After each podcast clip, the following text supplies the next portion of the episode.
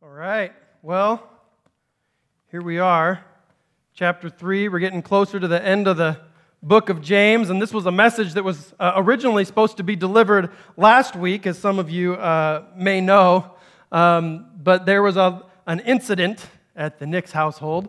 Uh, I was sick and uh, very weird experience. Got up in the middle of the night feeling like I had stomach flu. Uh, got out of bed and at some point uh, passed out, hit my head. Uh, my wife comes in to find me just completely out and uh, didn't know what happened, felt cold and shivery, and so uh, ended up at Palomar Hospital here, and um, they checked me out and, and, determined that I was sick and uh, dehydrated probably, and that that probably is what what uh, contributed to the whole thing, just the feeling of just nausea and being dehydrated and getting up quickly out of bed and all of that. Um, so, if nothing else, I got a great physical while I was there and got CAT scans and EKGs to uh, know that there's nothing else major wrong with me right now. Uh, so, not in that sense. Um, but it, it's good to be back, and I just want to say thank you. So many people texted me and, and even sent cards, and I've, I do not think I've ever been on the, the full receiving end of, of um, you know, really being in, in, in, need here and having people recognize that and reach out. And man, it was overwhelming and it was awesome to see so many people that just shared their concerns, and I, I really appreciate it.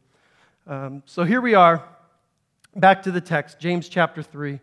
Uh, and our passage this morning is really anchored uh, all the way back in chapter 1 in something that James says. You know, his, his whole book is concerned with the essence of true faith. Uh, what does true faith look like? And he even calls it in chapter 1 true religion. What, what should this true religion be producing if we are in Christ and have been radically changed by him and are living in light uh, of this new identity that we've been giving. And, and he says it should lead to three things in chapter 1. He says this. He says it should lead to a, a bridling of the tongue, caring for the orphan and widow, and keeping oneself unstained from the world. Now, this is an interesting list because as the book of James unfolds, what you realize is it's kind of an indictment against the church that he's writing to uh, he, he basically goes on to say, You guys are failing at all of this stuff. I mean, how often does he talk about the bridling of the tongue and how they're using their tongues as weapons to tear each other down? He, he talks about the rich oppressing the poor, the, the, the more fortunate are not caring for the less fortunate. So they're failing there as well. But then what we see this morning is he's moving to that third point in his argument, saying they're not keeping themselves unstained from the world. And this, you get the sense that it's beyond just the normal struggle that we all, all deal with day to day with sin, but that they are failing to such an extent that he's even questioning uh, whether some are believers at all. And, and so he's concerned about the worldliness that he sees in the church. Because when we come to Christ, as I said, there's, there's a change that happens in the believer, not just in our behavior and in our conduct, but it runs deep. It, it, infects, it affects the way we think, the way we perceive the world. Our, our definition of what matters in this life changes. Our, our, our, our idea of what's going to make us happy and healthy changes in Christ.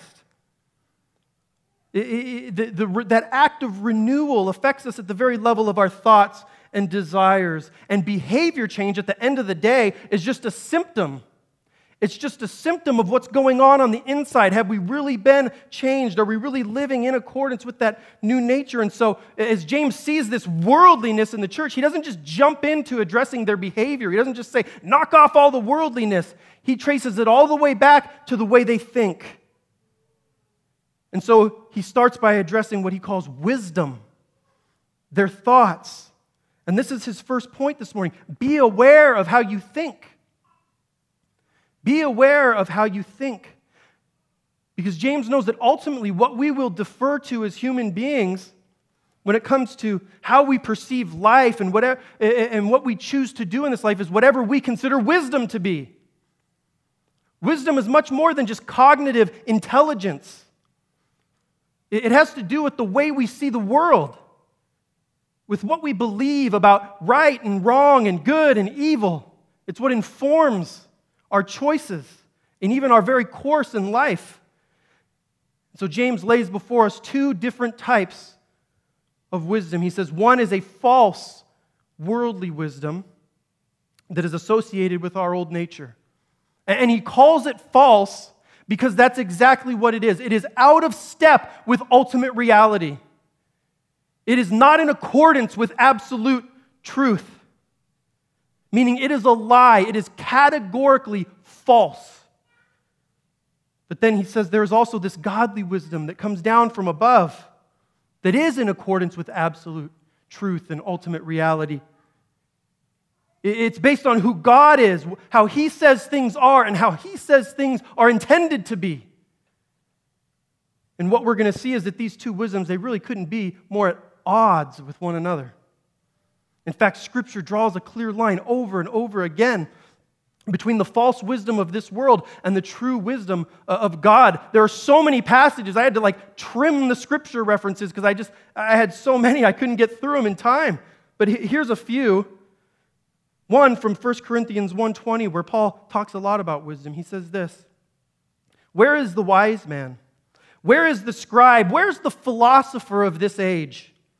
Has not God made foolish the wisdom of the world? Or 1 Corinthians 3:19 which says, "For the wisdom of this world is folly with God, for it is written, he catches the wise in their craftiness." And so the wisdom of this age, he says, is foolishness, it's folly, meaning it's errant. It is incorrect. And so James wants us living by this true godly wisdom. And so he's going to lay both of them before us this morning just so we can see how different they are. And he draws three major contrasts between false wisdom and true wisdom. And these are the three areas of contrast. He says there's a contrast in the basis for true and false wisdom. There's a contrast in the spirit of true and false wisdom, and there's a contrast in the fruit of true and false wisdom. And so, first, we're going to look at the basis for true and false wisdom. Where does it come from? Where is it founded? And the first thing we learn is that true wisdom comes from the knowledge of God.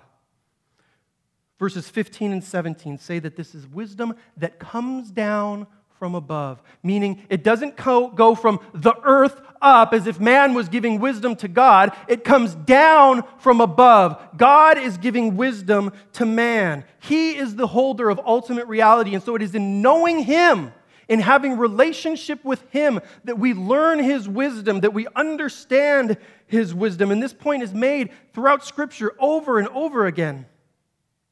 The Bible says in Proverbs 9:10, "The fear of the Lord is the beginning of wisdom; knowledge of the Holy One is understanding." Proverbs 2:6, "For the Lord gives wisdom; from his mouth come knowledge and understanding. It comes down from above." Paul in his letter uh, to the Corinthians says that Christ himself is the wisdom of God. He is the personification of wisdom, which means knowing him means knowing wisdom. And I want you to think about that for a second. Before we come to Jesus, we don't live by his wisdom. Why? Because we don't know him. We're steeped in, in the corruption of our own nature, bound to disobey. But when we confess our sin and put our faith in Christ, we are brought into his family and have relationship with him. We get to know God to experience Him, not just know about Him, but intimately to know Him. And as we grow in this knowledge of God, Scripture tells us we're growing in His wisdom. And so true wisdom is based on the knowledge of God, but in contrast, false wisdom is based on the denial of God. It doesn't take God into consideration. There's no, there's no reverence for God in this wisdom. Verse 15 says, it is earthly unspiritual, and demonic. Those are interesting words. Earthly, meaning it's carnal, it's of this world. Unspiritual, meaning it's, it's not concerned with God or heaven or eternal matters. It's a wisdom that is based in this life and this life only. And he goes so far to say that it's demonic. This is where it comes from. Satan is the author of this earthly, unspiritual wisdom. Now, the temptation is to think that he's just describing atheists here, right? A raw atheist, someone who denies God and therefore uh, lives in a way that is just earthly and unspiritual uh, and naturally, but that's not the case. He's talking to Christians, saying that we can think this way. And so, what he's describing here is not raw atheism as much as it is a functional atheism. It's professing God with our lips but denying Him uh, with our hearts and our actions, it's, it's, it's believing the truth but living the lie, believing in His existence but acting like He doesn't exist. It's someone who, who doesn't allow the knowledge of God to have bearing on their philosophy of life. And at its core, this is really what the Bible calls unbelief. The unbelief that the Bible talks about so often and we find uh, condemned throughout Scripture is never just uh, an address to a raw atheist who doesn't believe in God. It's always found among those who profess belief but live as though they don't believe. You know, there was a, a, an old Scottish minister by the name of John Baillie, and he wrote a book called Our Knowledge of God. And in it, he talks about this functional atheism, this spirit of unbelief. And, and this is what he says. It's insightful. He says, according to the teaching of our Lord, what is wrong with the world is precisely that it does not believe in God. Yet it is clear that the unbelief which he so bitterly deplored was not an intellectual persuasion of God's non existence those whom he rebuked for their lack of faith were not men who denied God with the top of their minds, but men who, while apparently incapable of doubting him with the top of their minds, lived as though he did not exist. This is the wisdom of this world. The earthly, unspiritual, God denying wisdom of this world. And the moral ramifications between these two wisdoms are huge.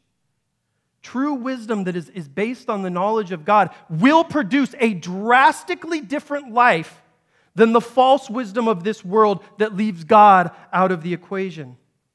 And that's where James goes next. He shows us the contrast between these two wisdoms in the spirit of true and false wisdom which is how these wisdoms present themselves to the world. And the first thing he says is that true wisdom comes in a spirit of meekness.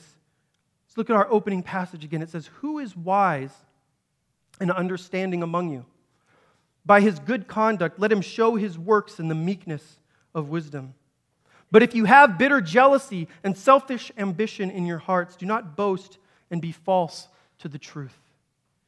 And so he says, Who's wise and understanding among you? Which gives you the impression there were people saying, I'm wise and understanding.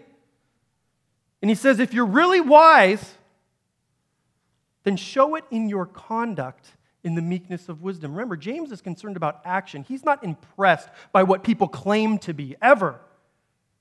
He says, If you are wise and understanding, show it by your good conduct in the meekness of wisdom which is an interesting phrase. It's one of James' uh, phrases that kind of creates dissonance, right? Meekness of wisdom. Isn't, isn't wisdom supposed to be proud and, and self promoting? I mean, we expect this.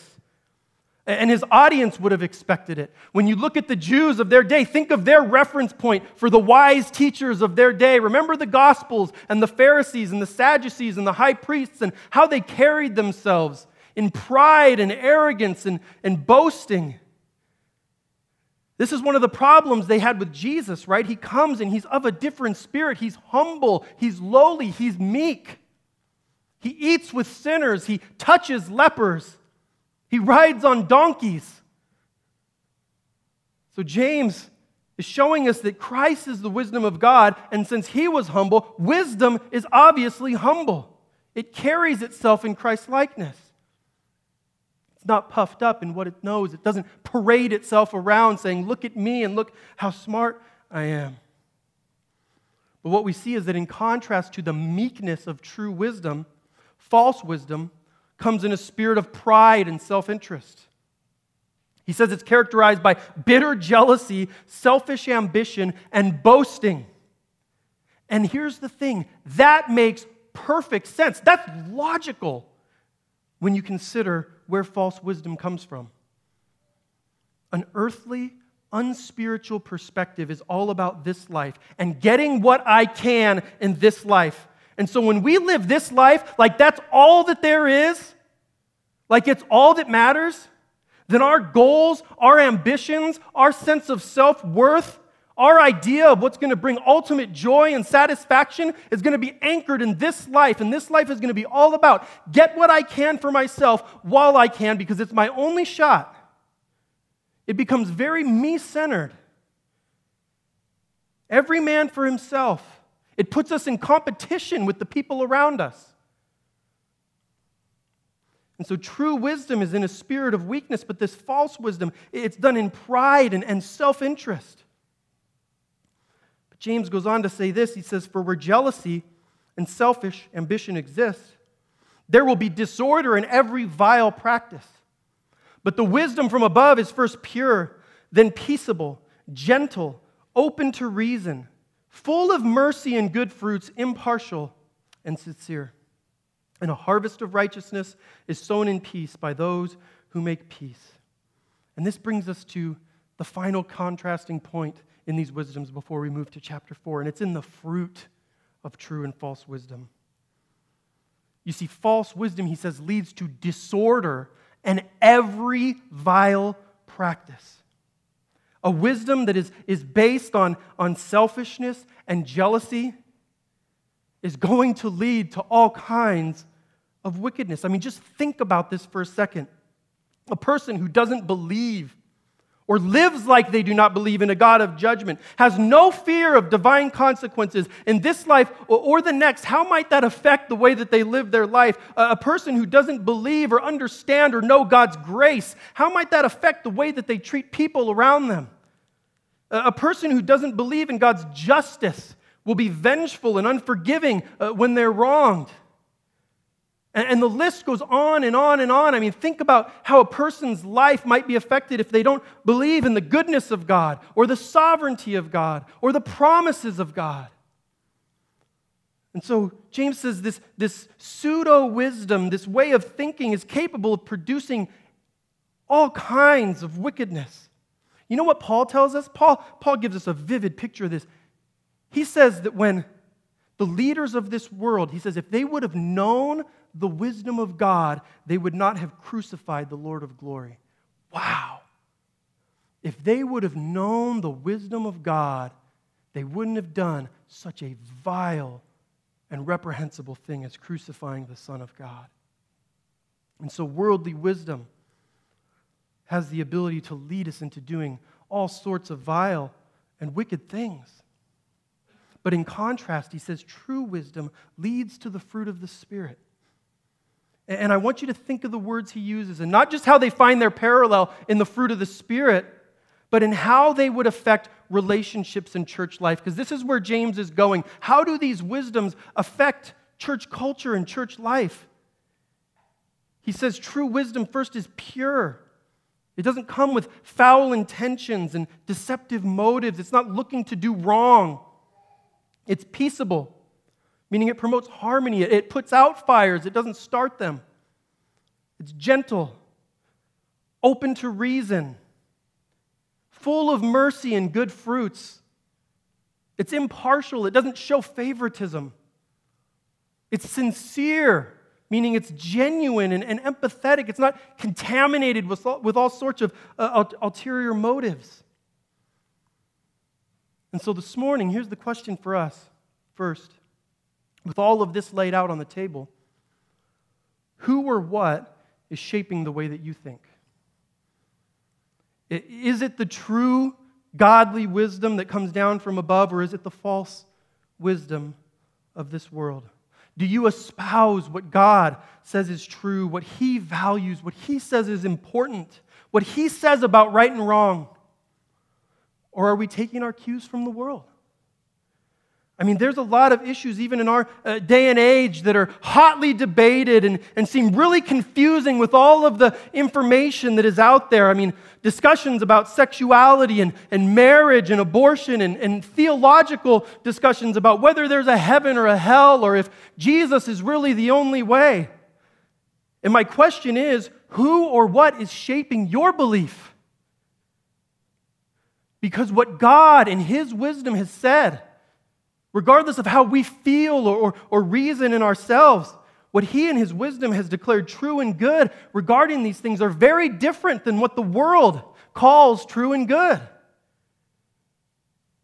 And I'll tell you, the pull and the enticement of worldly wisdom is powerful. It's being preached loudly in our culture, proclaiming its virtue, denouncing anyone who refuses to espouse its beliefs. It, it, it, it, perceives the wisdom of God as foolish and archaic and narrow, which means anyone who holds fast to godly wisdom gets, gets tagged with those same labels. But what that means is that if the world considers you a fool for what you believe, it doesn't necessarily mean you're doing something wrong. It could mean we're doing something right because the wisdom of this world sees the wisdom of God as foolishness. It would be far more concerning if the world and its way of thinking found a home in our hearts and didn't confront us in any way, and we found ourselves completely aligned with the world's way of reasoning and thinking. And so this morning, where are we getting our wisdom? James wants us to hold fast to godly wisdom found in his word. But here's why because the wisdom we espouse, it's going to affect the way we live, it's going to affect the desires that we have. And this is where he goes next in chapter 4. He uses the church he's writing to as a case study of what worldly wisdom produces in a church environment. And that's his second point is be aware of your passions. Worldly wisdom produces worldly passions. And worldly passions in a church can be so destructive. And there's two things that he really highlights that, that he's seeing in the midst of this church he's writing to that worldly wisdom has produced. First, he says this worldly passions have damaged their human relationships. Verses 1 and 2 says this What causes quarrels and what causes fights among you? Is it not this that your passions are at war within you? You desire and do not have, so you murder. You covet and cannot obtain, so you fight and quarrel. You don't have because you do not ask. And so he starts by saying, What's causing the fights and the quarrels among you? Notice he doesn't just say, Knock off all the fighting and the quarreling. He's getting beneath the surface again. He's saying, What is causing this? What's beneath that? And he's saying, It's your passions. And, and, and the word in the Greek is interesting for passions here. It's not a morally negative word, it's morally neutral, meaning it's just something that we desire.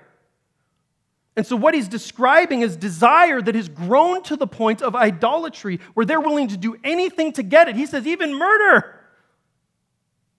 Now, I don't think the church was full of murderers, but he's making a point that your desires have become so strong and you want them so bad, you're willing to harm the people around you, mistreat others to get what you want. These passions, he says, they're at war among you, meaning in the body. Think about what this looks like. I mean, it's, it's, it's, it's like one, uh, you know, we have a sister over here who she idolizes having the perfect family, the perfect marriage to, to show the world, the, the perfect children, but she sees someone else and their marriage seems far more put together. Their children seem far more put together. So she envies and she covets what this other person has. You, you have one person who they, they look at the worship and they say, I just want hymnals. I just want uh, songs that are written in the 19th century, 18th century. I don't want contemporary music.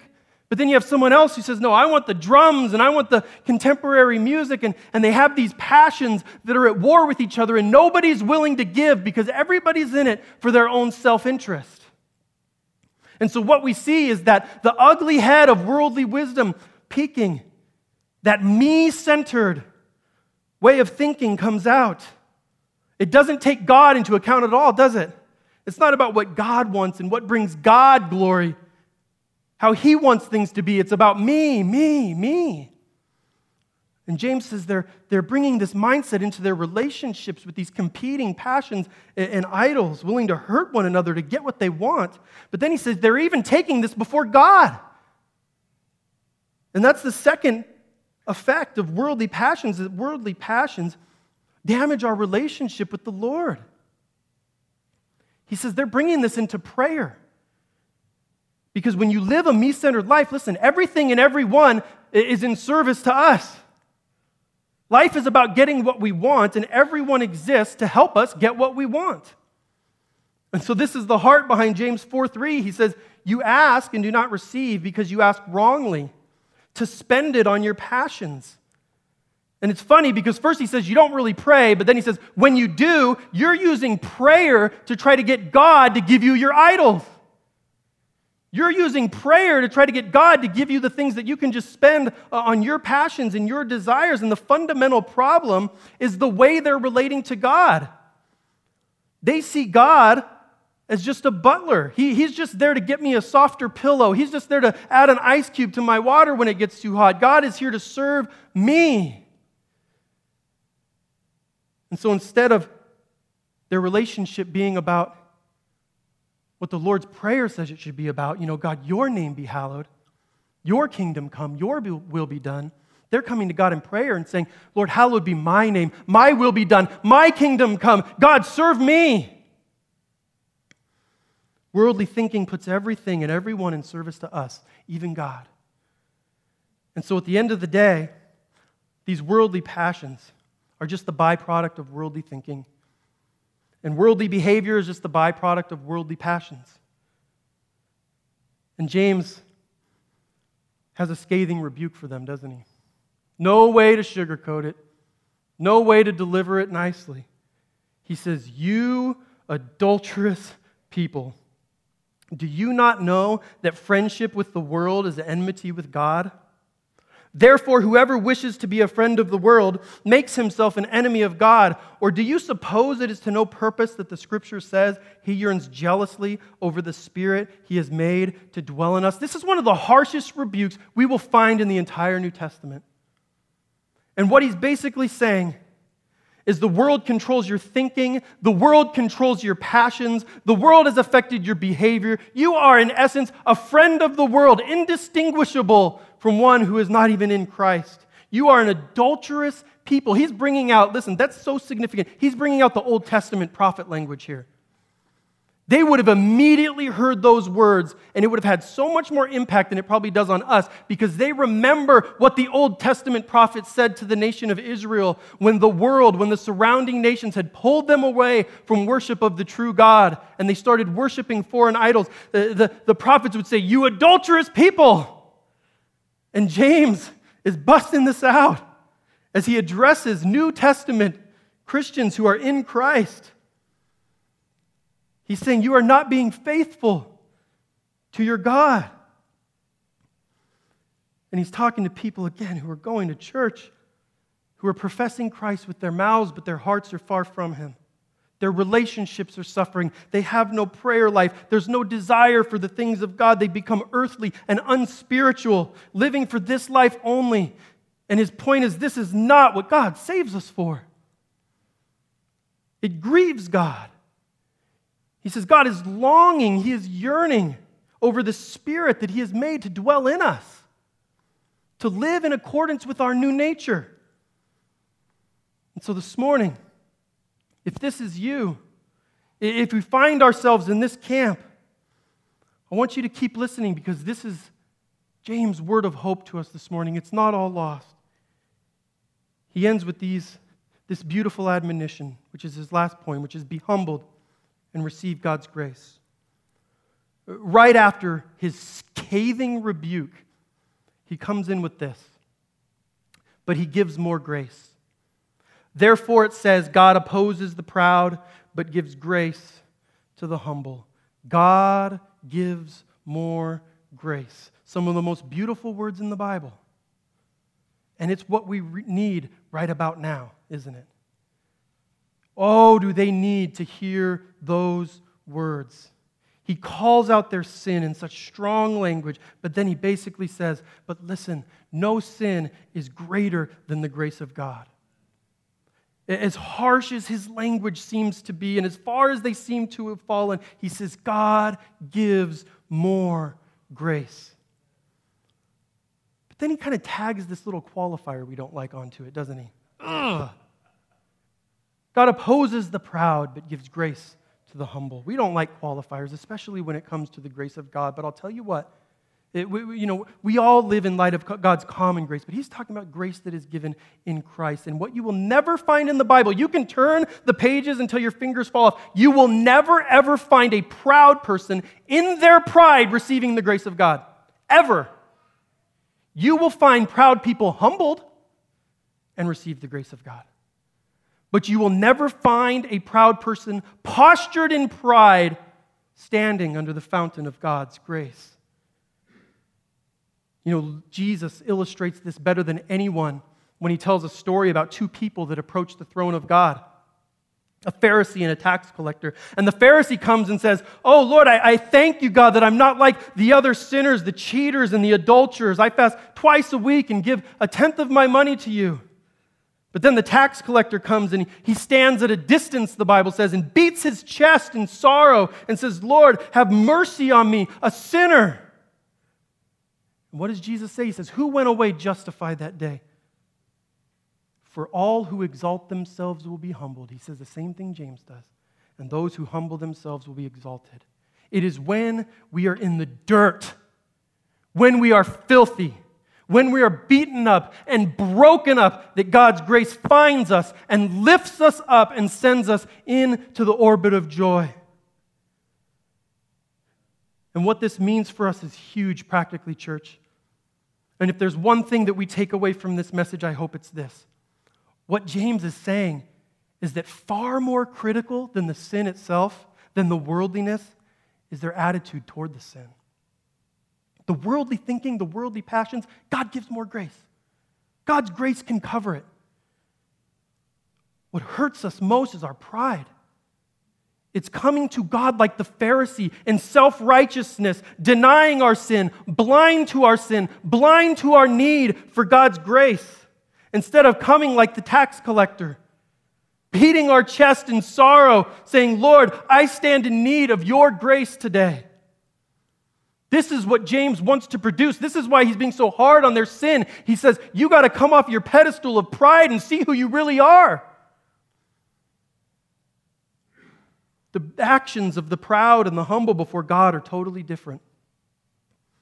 And so, lastly, that's what we're going to look at. James, right? Man of action. So, he's going to leave us with this. What does true humility before God look like? If we've truly been humbled by our sin, seeing it for what it is, He's going to leave us with this. What would that look like walked out, lived out in life? And this is where he concludes with the verses 7 through 10. He says, Submit yourselves, therefore, to God. Resist the devil, and he will flee to, from you. Draw near to God, and he will draw near to you. Cleanse your hands, you sinners, and purify your hearts, you double minded. Be wretched and mourn and weep. Let your laughter be turned to mourning and your joy to gloom. Humble yourselves before the Lord and he will exalt you. So, the first thing he says is that genuine humility before God brings genuine remorse and sorrow for our sin. We see this in the words be wretched, mourn, weep, let your laughter be turned to mourning. I mean, look, the Bible says there's pleasure in sin for a season. We all know this is true, right? We've all been, been, been engaged in sinful behavior, laughing and excited, enjoying it if we're honest. But you know that true humility exists when you're not laughing anymore. When you see your sin for, for what it is, the destruction that it brings, when we're broken over it. So he says the first act of humility is there's a, a genuine sorrow for sin. There's an attitude that's present in confession and repentance of genuine sorrow before God. And then, secondly, he says it will produce a willingness to part ways with sin. Resist the devil and submit to God. Draw near to God, and he'll draw near. Cleanse your hands, he says. Purify your hearts. He is talking about someone who is turning away, willing to turn away from the sin and turn toward Christ. And you know, I've talked to people who are on the verge of repentance, and here's the thing this is a big deal to them. If, if I do this, if I, if, I, if I turn to Christ, if I repent of being where I'm at in my heart, then He's going to ask me to get rid of something. He's going to take something from me. And my only response to you is yes. Yep, that thing that's destroying your life, your relationships, causing you all kinds of stress and anxiety, yes, God doesn't want you to have it. He has something better. God does call us to part ways with our idols and turn to Him as our ultimate hope and source of joy and satisfaction. Good fathers take the things that are harmful for their children. And so I'll tell you, when we are lamenting our sin and when we're serious about parting ways with it, we will always find more grace in Christ. Not just grace, but more grace. Grace again. In Jesus and his perfect sacrifice, he gives us grace again for forgiveness of sin. He gives us grace again for the cleansing of all unrighteousness, grace again to empower us in a life of obedience, grace again to heal our broken hearts, grace upon grace upon grace upon grace to the humble. And so the question is not if we'll fail, but when. And when we do, what will be our response? Will we harden ourselves in worldly thinking and worldly living by, by denying our sin or rationalizing it or, or holding fast to a self righteous posture saying, I'm really not that bad? Or will we be humbled by the convicting power of the Holy Spirit and run to the cross that we might receive more grace? Amen? Let's pray. Lord, we thank you that you do tell the truth about our sin, God, but, it, but it's not to crush us, it's not to, to condemn us. Lord, but you tell the truth so that we might see our true condition and be humbled, that we might never be self righteous, that we might always understand our need for your grace, Lord. And this morning, we need your grace. God, I pray that if there are any here who don't understand that this morning, that you would make it clear to them that we were never meant to live this life alone, that we truly do need you. We need your forgiveness. We need you to cleanse us. We need you to empower us. We need you to heal us, Lord, by your grace this morning. And so let us leave here this morning, God, aware of the way that we think, Lord, holding fast to godly wisdom, even when it may not make sense to us, being aware of our, our passions and what they say about what we're really worshiping in this world, what type of wisdom we're really living by. And Lord, finally, empower us to be honest about our failures. Empower us to, to not try to hide our sin or make excuses, but to bring them to you, knowing that we can and that we won't be met with rejection, but rather with your abundant and, and inexhaustible grace.